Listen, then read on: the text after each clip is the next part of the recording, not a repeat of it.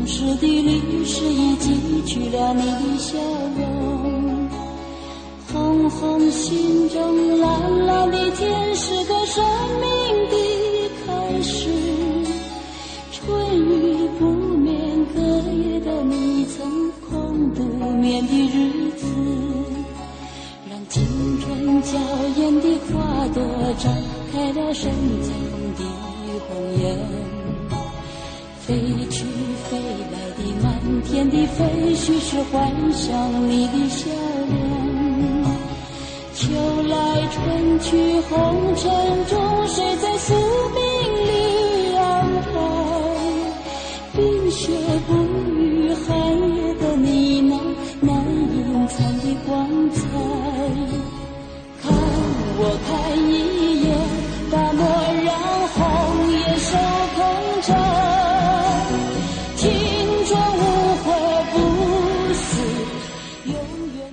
那些年，记录中国人的情感春秋。大家好，我是小婷。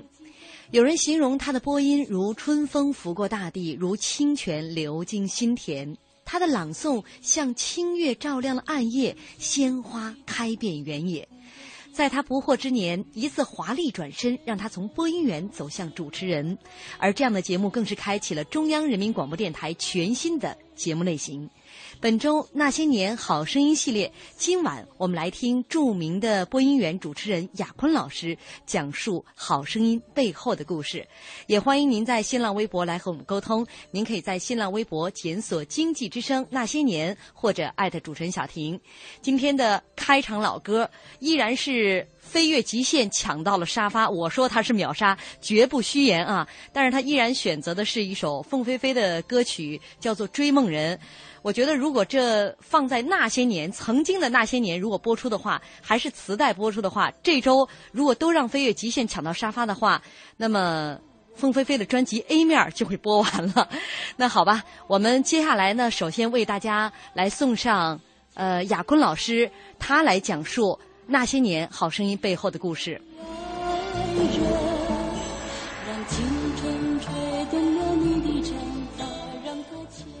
听众朋友，大家好，我是算是老播音员 亚坤，呃，能够再一次的坐在中央台的话筒前，我就感到特别的激动，可能是久违了，因为我已经退下来这十年了，我是本来是六十岁嘛，六十岁退休，然后返聘了三年，那么现在呢，就是。又坐在话筒前和听众交流，嗯，真的非常高兴。而且一不小心透露了年龄，对对女士来说比较残酷啊。呃，其实到了雅坤老师这个年龄呢，我倒觉得哈，最不怕的就是透露年龄了。对对对，其实没什么。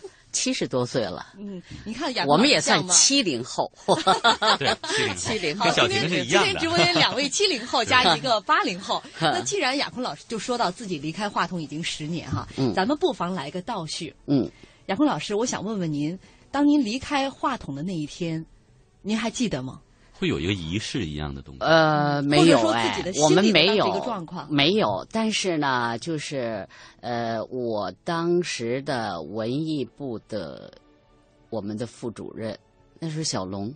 嗯，现在已经是副总。现在对啊，他当时那主，他对他是文艺部主任，后来他退下退到不是退就提升了以后，就离开文艺部了。但是他听说我要走了，退休退下来以后。他请我吃了一顿饭，给我激动的我好难受哎。就是说，因为总归是在话筒前工作了那么多年了，这一下子要真的要离开他了，真的不是滋味儿。嗯我都不知道我以后呃，就以后我怎么办？没有话筒了。没有我要表达感情的地方了，就觉得是很失落的。但是那时候呢，小龙请吃饭，他就是说我们合作了这么多年啊，那个就觉得挺难舍难分的。嗯，吃顿饭表示一一种意思吧，就是告别的意思。但是我真正的呃离开了这个文艺部以后，我也没闲着，有时候还做一些力所能及的工作。比如说参加一些朗诵啊，呃，当个评委啊，啊，有时候呢还搞一些录音什么的。或者给孩子们做点讲座，是吧对，也啊讲学，就是这样。嗯，其实呃，播音主持并没有完全离开您的生活。对啊，只是就是说离开中央台的话筒了。嗯嗯，那一刻有些失落，但是现在在回想您当初进入中央人民广播电台，似乎还有些不情愿。对，不情愿不说，那时候还不太了解，可以说，因为我们当时还是上高中呢，就要毕业了，然后这个当时呢，电台缺人，总理就周总理当时就特批，在应届的高中毕业生里边要挑一些个人来培训，然后进到电台做播音员。我们当时真的什么都不知道，大汽车开到校园里头，然后说这干嘛呀？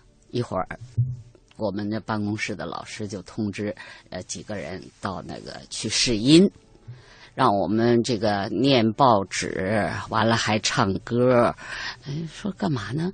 说了解一下咱们这个语文教学的水平，是这样的原因。用另外一个借口，对对对，所以大伙儿也就，呃，该干嘛干嘛。完了以后也就以为没事儿了。嗯，其实老师当时是有其他的心思，就是怕你们紧张哈、就了不光是怕紧张呃，另外他这本身就是出来这个招人的这个，可能他们也不愿意透露吧。嗯哎，所以那个就是你，当时我还记得是马尔芳老师，还有人事处的刘庆珍同志，当时都是事后才知道，哦，是他们到呃学校里招的我们。那个当时我就记着让我读了一份报纸，其中有一条新闻就是周恩来总理会见外宾的。那个时候，年轻人说话都，尤其北京的孩子们说话踢了秃噜的，就是特偷懒儿。呃，周恩来总理啊啊，北京话这西单到了，是吧？就就就这样踢了秃噜的。然后那天我就读报的时候，就读到周恩来总理，我就周恩来总理，人家就那个当时呢，马老师就说你慢一点说周恩来总理，我就说周恩来总理，嗯，完了他点点头。后来我明白了，就是说生理构造上没有问题，属于发音上的毛病啊，这可以克服属于的。态度问题。啊，可以改可以 改，哎能力问题他就说你将来经过呃这个教学培养，他可以改正的啊。嗯嗯所以后来呢，就是又问我喜欢唱歌吗？啊，喜欢。喜欢朗诵吗？不喜欢。我这个听朗诵，我一起鸡皮疙瘩，我就觉得挺挺难受的，啊，觉得很不好意思。啊，那说你喜欢唱歌，给唱个歌吧。我因为我爱唱民歌，当时那郭兰英那唱那个《我的祖国》，哎呀，就唱了一段儿啊，老师然后点点头，没说什么。事后，这都我们这就是一个多月，完了是这个校长找谈话，因为我当时我就挺紧张的，我说犯什么错误了？校长找谈话，摊上大事儿哈，当时不知道是大事儿，校长也说说这个电台，你还记得前一段时间来找你们试音吗？我说是什么音呢？让我念报纸、唱歌什么的。他说对，那个就是实际是他们进行挑选呢。或你呢，很荣幸被选上了。哎呦，老师，我说那我我还高三还没毕业呢。他说：“这个就是说，因为广播电台需要，他们要培训，然后要马上就要在电台从事工作，有点不情愿。然后回家一说，家里头也也是这个意思。你问问那个这个人家电台，说等到大学毕业了再去行不行？你 当时还是想去读一个大学，是吧？对呀，因为那个时候就是说，你读完小学上初中，初初中完了高中，高中完了大学，这就是理所当然，就是应该走这条路。那突然出现这么一个情况，就肯定是有点纠结，不知道怎么办好。好，接下来是广告时间。广告之后，我们继续请亚坤老师讲述《好声音》背后的故事。广告之后见。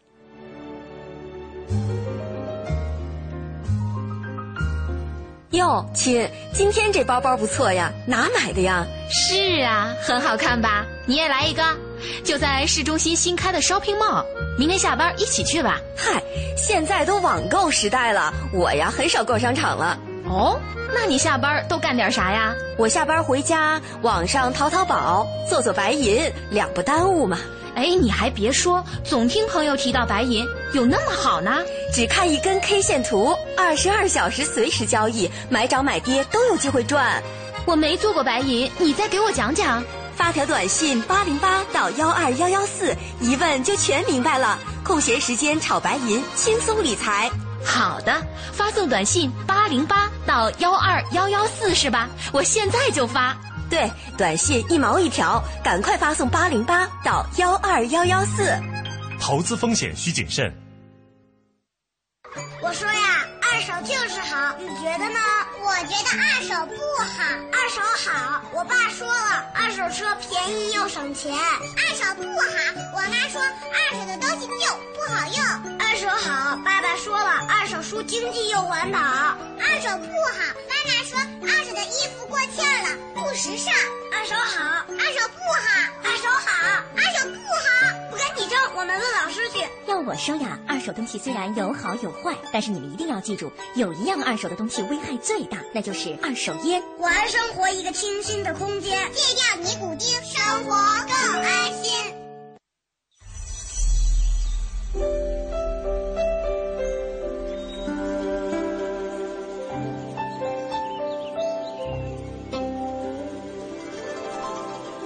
聆听生命的光荣。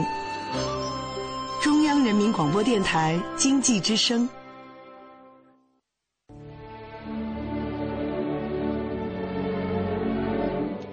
欢迎大家继续锁定收听中央人民广播电台经济之声《那些年》。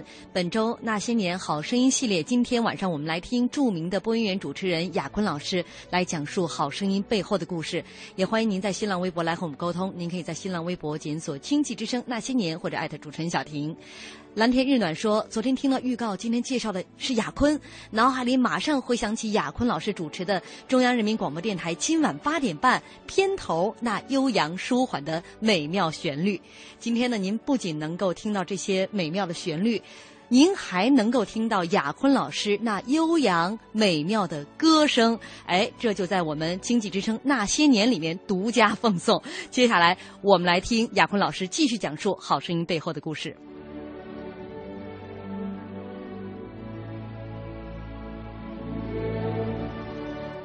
那个年代，就是说服从祖国需要，你这是首当其冲的，而且就是祖国的需要就是你的志愿，你没有就是说要自己去选择的这样一个余地。嗯，所以又加上，因为那时候也是团干部嘛，说你老说这个是冠冕堂皇的话，你现在要实际考验你了，你来一个溜之不合适，所以这个心心里头也是斗争。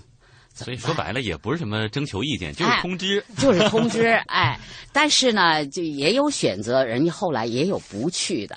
我后来这听了老师讲的，就是说也有没来的，但是大多数都是服从需要都去了。嗯、哎，完了这个，我记着我当时学校老师都都劝我说：“你问问，你他们不去，先不去行吗？留着这名额，完了你上完大学再去，都这样。”哦，看来您当时的德智体美劳全面发展，嗯、而且我听说您是四十中的小夜莺。啊，小夜莺，对，那个时候是我们师范大学有一个实习老师在的，他带我们班嘛，带我们班的这个班主任，然后还教这个语文。后来他就发现我唱歌挺好的，他给起的小夜莺，告诉我是这是像个小夜莺，就这么叫出来。能给我们唱两句吗？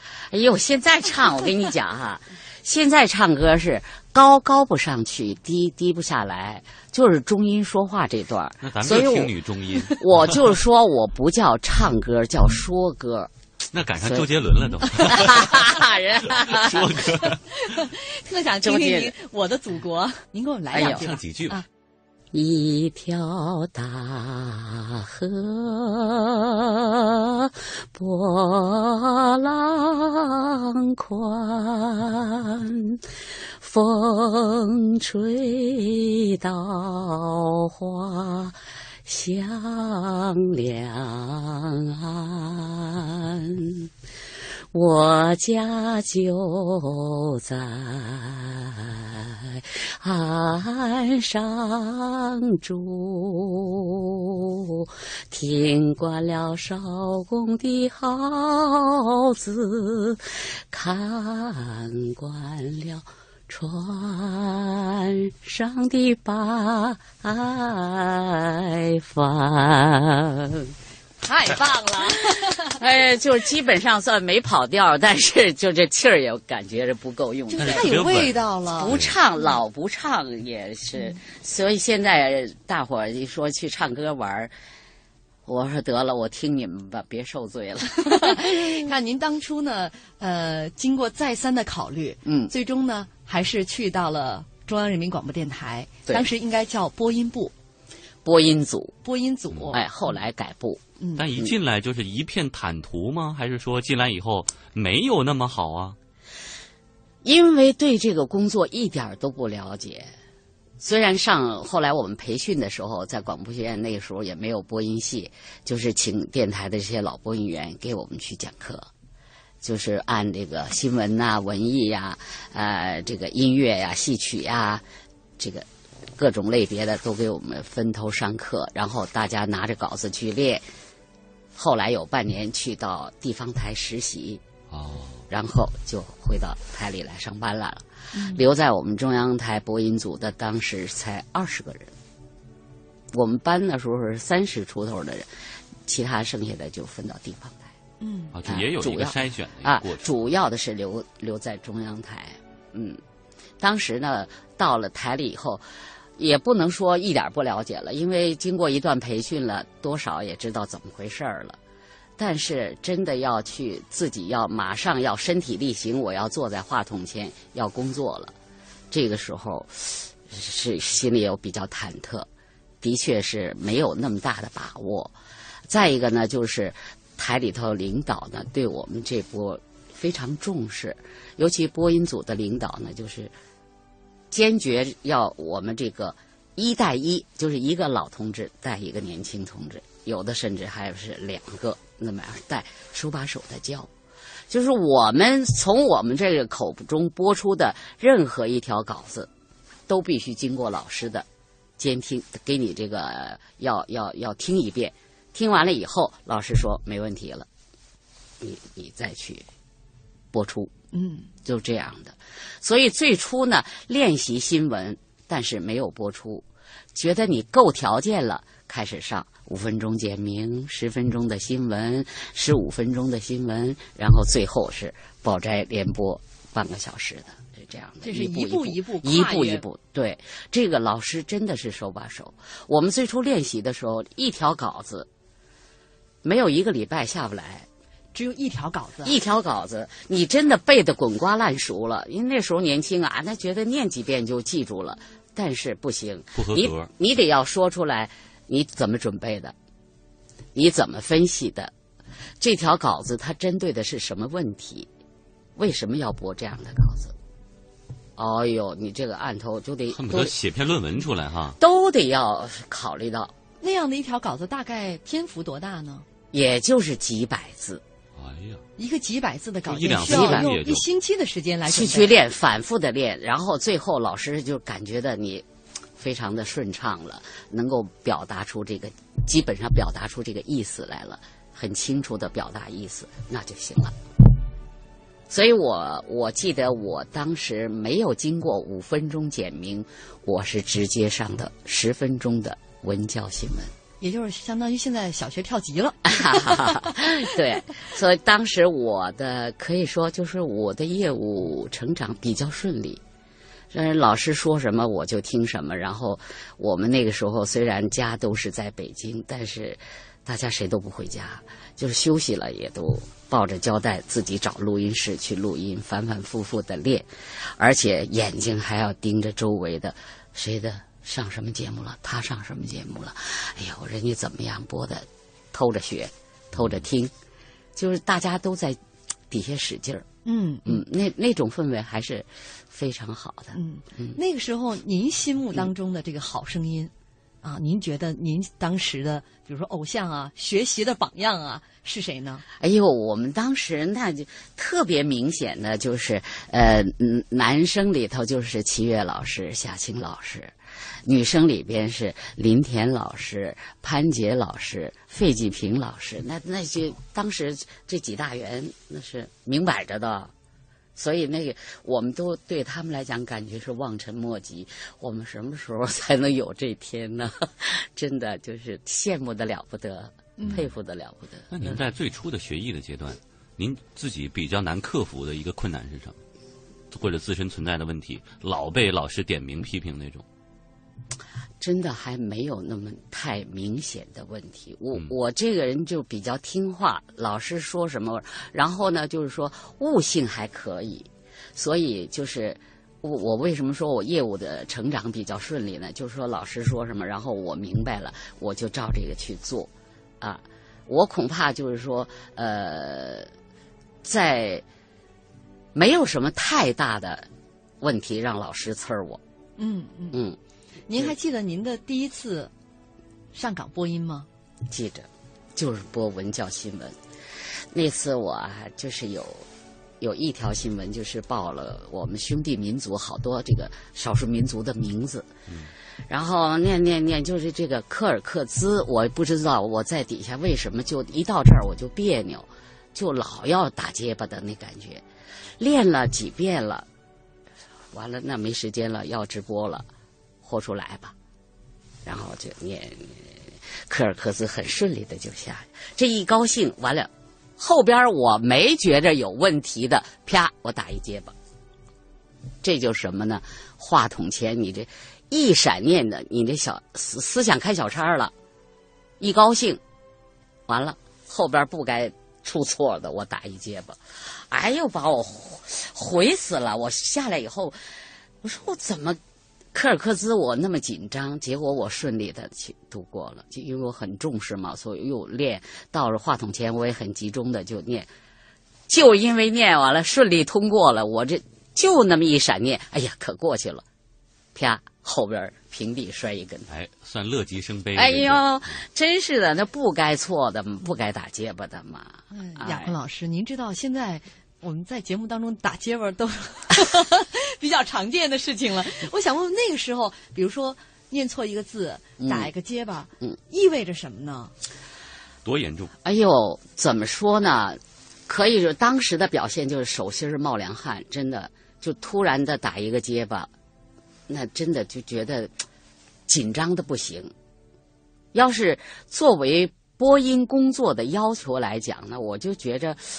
你不应该是，应该是很顺利的，不应该什么打结巴，也不应该去重复，呃，是念错那就更不应该了，因因为你都要经过准备的嘛。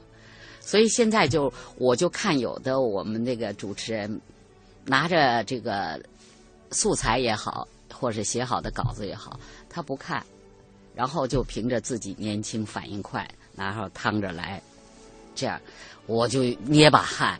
我就万一你要有，比如说不认识的字呢，怎么办？你不能瞎念吧？你一瞎念就错了呀，念白字了。所以说，我就觉得我们那个时候绝对是要求你严肃认真，一丝不苟，那是真的，就非常认真的去准备。只要这稿给我了，绝对稿子不离手，一直就到我播出了为止。嗯，所以这个就是说。稿子一定要认真的准备。就是即便我们现在就是说，呃，主持人有的时候打结巴。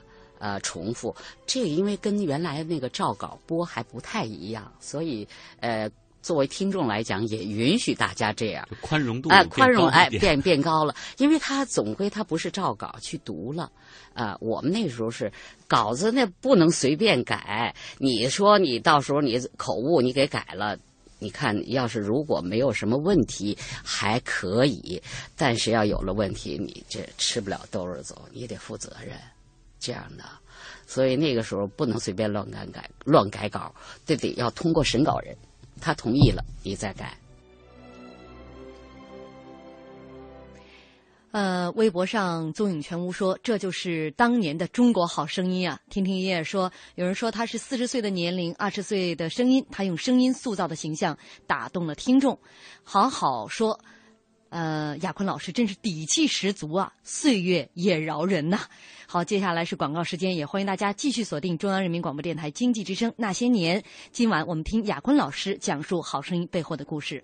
交通银行提醒您关注央广财经评论。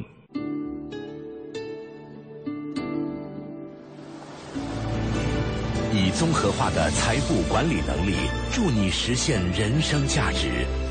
交通银行，您的财富管理银行。健康美味就选双汇，双汇开创中国肉类品牌。奶瓶三十五，背带裤一百二十九，学步车四百六十八。姐，这小家伙开销可不小呢。唉，自从儿子出生以后啊，我都好久没有买过新衣服了。你姐夫也不送我花了。姐，过日子不能光靠省，还得学会经营呢。你得学学理财了。据我了解呀，白银投资就不错，只看一根 K 线图，二十二小时随时交易，模拟一次就会做。你边带宝宝边做白银，什么都不耽误。是吗？你再详细说说。你呀，发条短信八零八到幺二幺幺四了解一下，免费咨询。好，八零八到幺二幺幺四是吧？我现在就发条问问。白银投资让你的生活更美好。发送短信八零八到幺二幺幺四，发送八零八到幺二幺幺四，免费开户做白银。投资风险需谨慎。北京时间二十一点三十分。报时中国经济，我是新东方俞敏洪。不同的季节会有不同的鲜花开放，生命在不同的年龄也会展示出不同的风采。生命中总会有各种各样的起起伏伏，但精彩的生命有一点是共同的，就是从来没有放弃过自己。报时中国经济，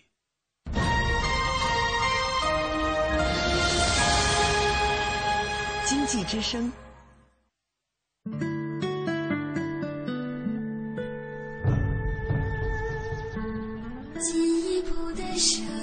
中央人民广播电台经济之声。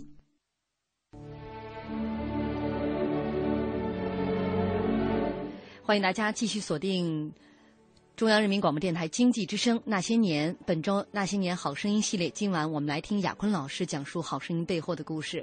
荡漾着的幸福，他说了，严肃认真，无论什么时候，只要做事情都一样。那接下来我们来听亚坤老师在讲哈，呃，到了不惑之年，他在事业上迎来的一次转折。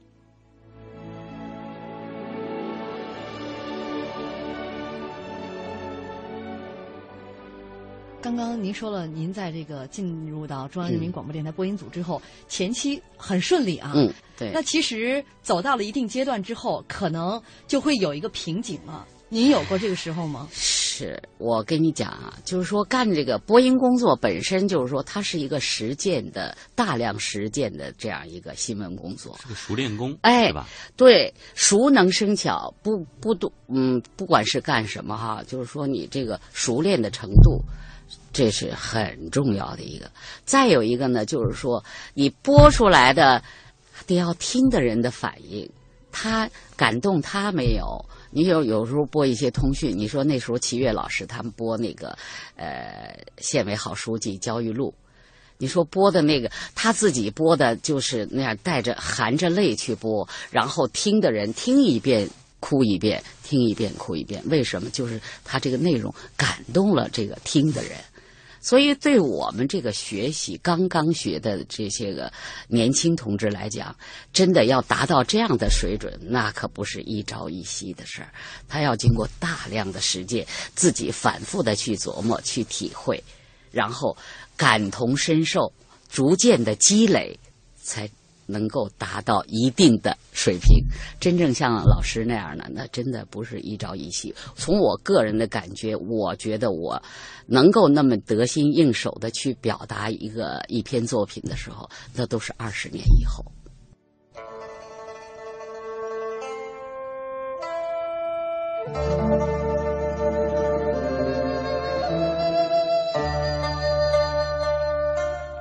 蒹葭苍苍，白露为霜。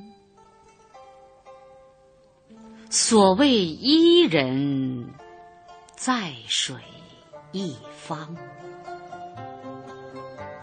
溯洄从之，道阻且长；溯游从之，宛在水。中央，蒹葭萋萋，白露未晞。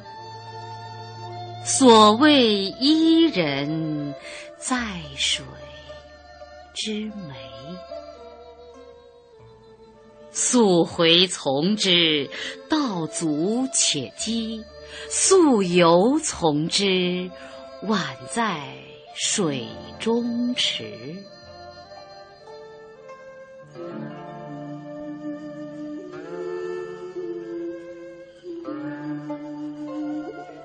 蒹葭采采，白露未已。所谓伊人，在水之涘。溯洄从之，道阻且右；溯游从之，宛在水中止。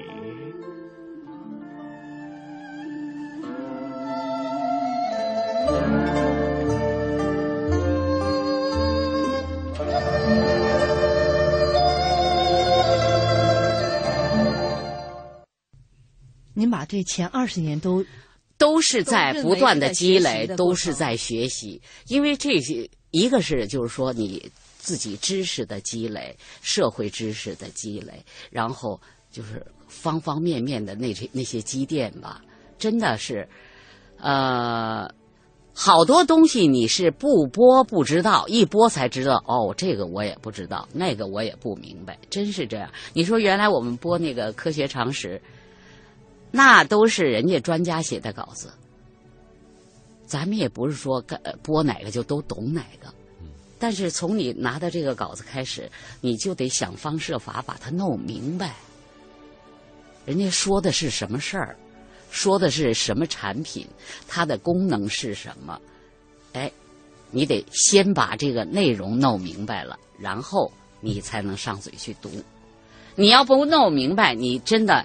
给人家断句断错了，那意思就拧了，那就不对了。而且那个年代没有什么百度啊、互联网，我现在一查就有了，没有那费了劲了，查一点东西。我们说一般的都是要呃查，有的是查资料，有的干脆就是为了节省时间啊，就直接请人家撰稿人给讲一讲怎么个情况，请教请，然后还有责任编辑呢，呃，请教一下编辑，起码就是说你别给人家。播拧了，嗯，断句断错了，这意思错了，那就不对了，那就不行了，嗯，所以呢，就说，呃，事前不管是从你嘴里出去什么东西，你都要要要过脑子，要要去准备。嗯，就是这样不断的学习。亚坤老师呢，就是各类的题材的内容都驾轻就熟。我们昨天呃跟方明老师说到了这个穿靴戴帽，啊，那个时候主要的这些作品的头尾都是由方明老师和亚坤老师来合作完成的。搭档找着了哈，是什么长篇吧？你说的那个那一段时间，呃，中央人民广播电台做了很多的一些长篇小说啊，或者广播剧啊，呃，有了一些包装了啊，比如说头和尾啊，都是由亚坤老师、方明老师来录的。对我们那时候都都跟他们开玩笑，我们说头尾专业户，头尾专业户。这个就是说播长篇的好多，呃，虽然他话不多。但是他有时候那么简单的几句话，他的文学色彩很浓，然后他要把整个作品要等于要铺垫出来，把听众带进作品里头去。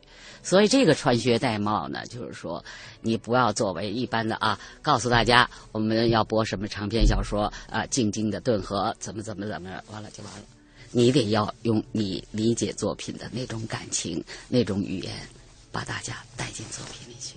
嗯，这里有哎，这里就那次我就记着那个小叶叶咏梅，他就说说那个李野墨播那个静静的顿河，他是刚一第一季第一集的时候，他就说他说我现在就没把握好我怎么进去，怎么开这个头，然后咏梅就说，哎，我已经把这个头子已经给你录好了。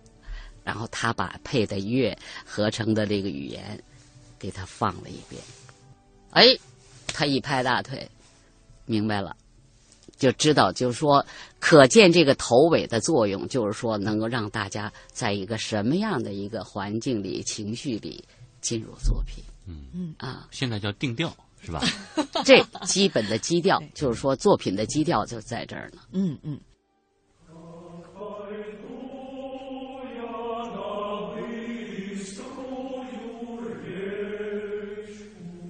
我们的光荣土地不用犁铧耕耘，我们的土地用马蹄来耕耘。光荣的土地上播种的是哥萨克的头颅，静静的顿河上装饰着守寡的青年妇人，到处是孤儿。静静的顿河，我们的父亲，父母的眼泪随着你的波浪。翻滚。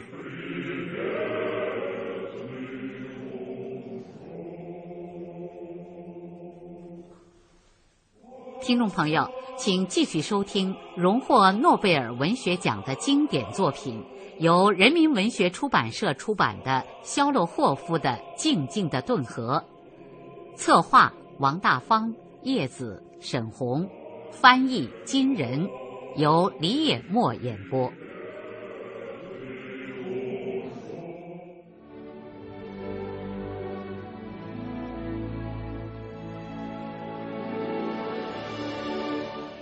刚刚大家就是听到的，就是雅坤老师所谓当年的头尾专业户，在《静静的顿河》这篇长篇小说联播当中所做的头尾的包装，非常的优美。我的记忆那些年，网友说。记得八九年左右吧，我在读初中，天天晚上听亚坤老师主播的今晚八点半节目，千里电波送五洲花絮，万家灯火唱四海欢歌。听众朋友们，八点半到了，欢迎收听中央人民广播电台今晚八点半，这声音还是那样的熟悉亲切，仿佛就在昨天。我也想说，您的记忆力真挺好的。这片花今天我也找到了，一字不差啊。达达要毕业了，他说我是即将要老的九零后。我的童年都是在电视机前度过的，广播好像那时候已经过时了。可是这么多年，广播为什么还在呢？为什么呢？只是因为有你们这些高端大气的主播们呐！播音艺术摄人心魂呐。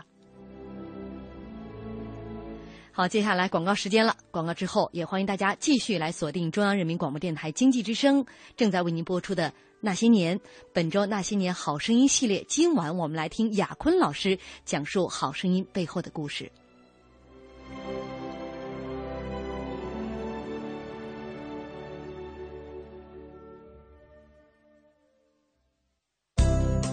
老婆老婆快来呀别吵我看电视呢都晚上九点了你在干嘛呢？你看呐。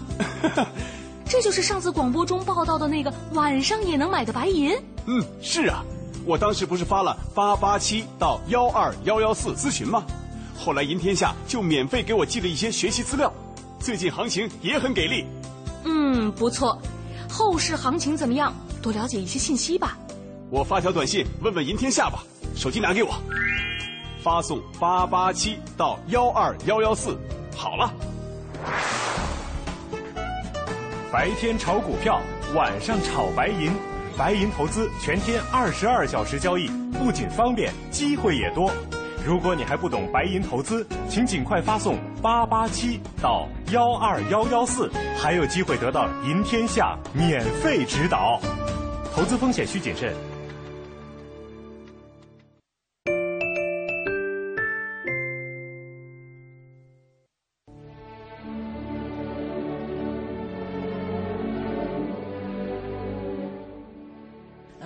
到了这个一九八六年、八七年这两年呢，对于亚坤老师来说特别的重要哈。一九八六年呢，中央人民广播电台开始在节目当中进行一些哎改革与创新。那么在一九八七年推出了两档新节目。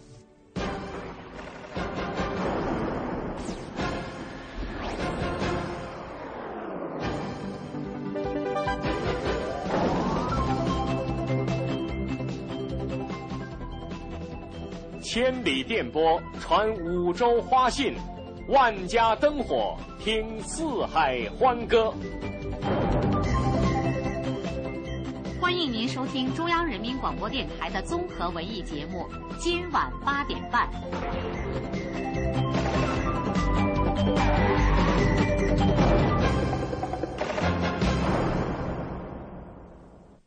啊，那就是八六年的。八九月份以后了，最初文艺部的熊主任那个时候到让我们播音员报名，谁愿意做今晚八点半的节目主持人？有人报了，我没报。我为什么没报呢？我当时一，我觉得我播了这么多年的新闻和专题，然后也都很熟悉了，也熟练了。啪！又是让我去今晚八点半做主持人。我那个时候都四十出头了，我说我要开辟一片新天地，那我得重新适应啊！我还得要趟这个路子，能不能干成干好，自己没有把握。再有一个呢，就是我。从领导上来讲，我感觉是对我这个播新闻呐、播评论呐，这样也还是挺挺培养的。所以我的声音条件呢，也觉得播一些新闻类的节目也还比较合适。所以放弃新闻类的节目也觉得有点可惜。总归是干了这么多年，也有感情了。然后熊主任找我，找我，我当时呢也不好直接说我我我我不愿意。身体不太好，身体不太好，身体不好，咱们治病啊！我我我我那个，我找我们家那个小梁，给你给你那那个牛街有个坐堂大夫可好呢，叫他带你去看病。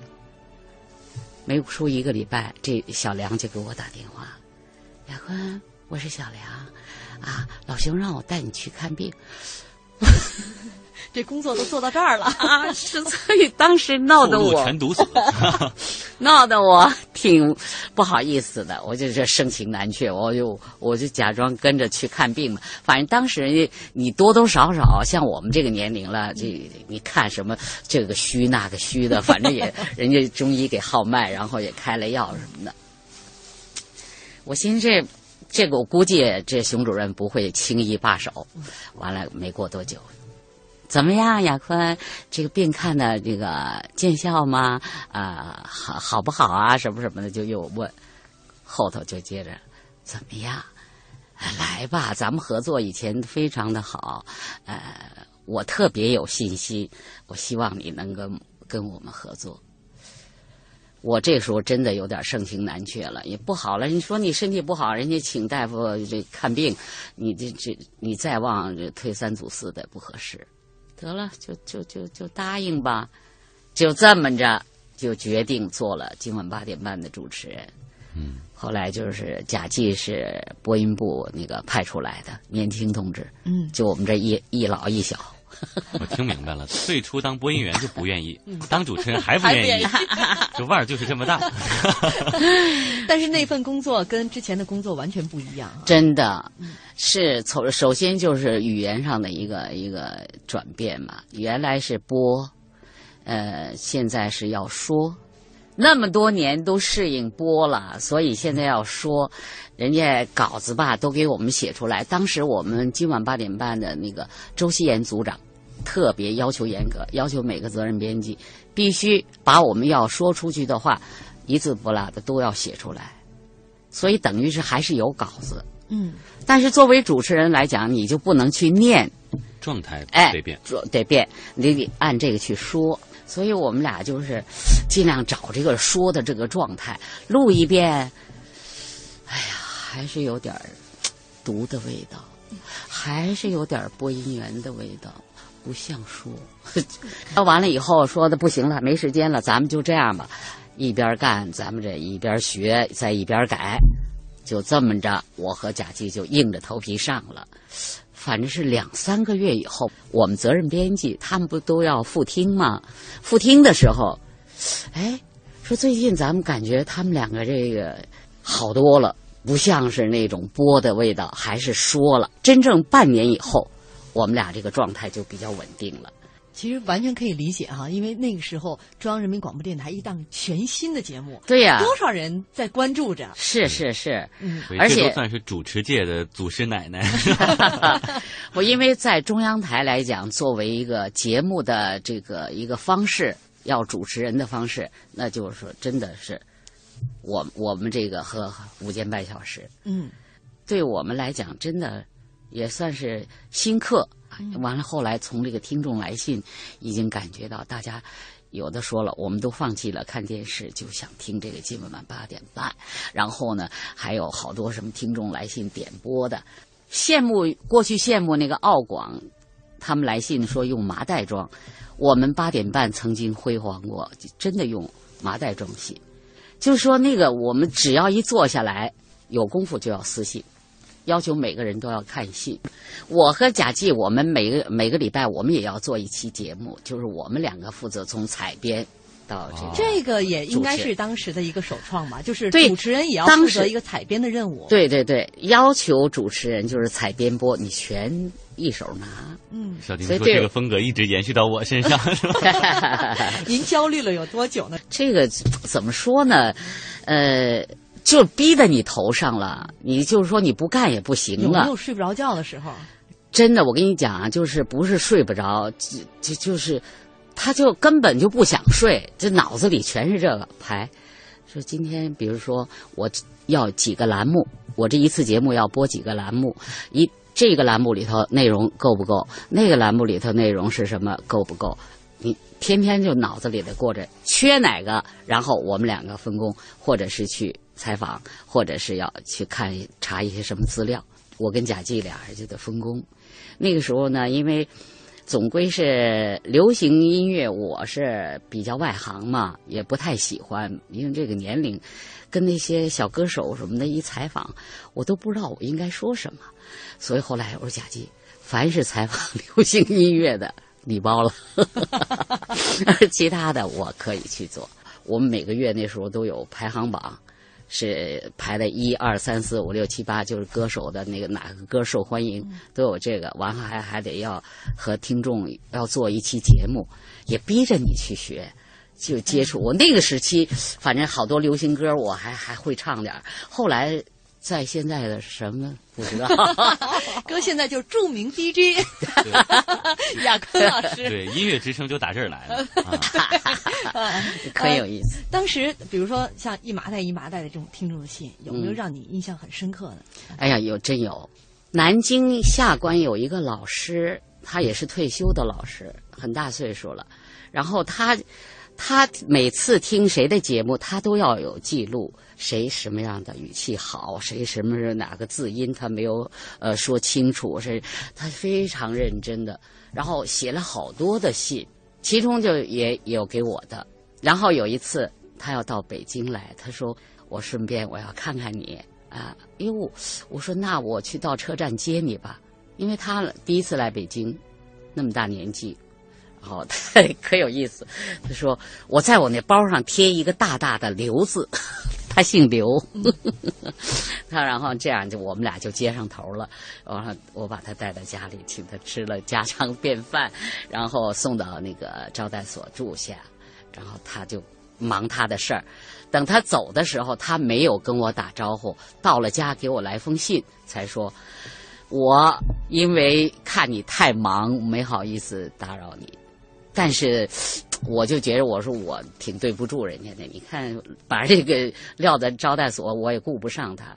但是这个听众说实在的，他对我们播音员非常非常的关心，包括我，真的就是说他在业务上，他真的注意听，然后帮助你提高。其实我是觉得这这就是互相的啊。其实像亚坤老师现在这样做法，去接这个听众，去火车站接听众，然后。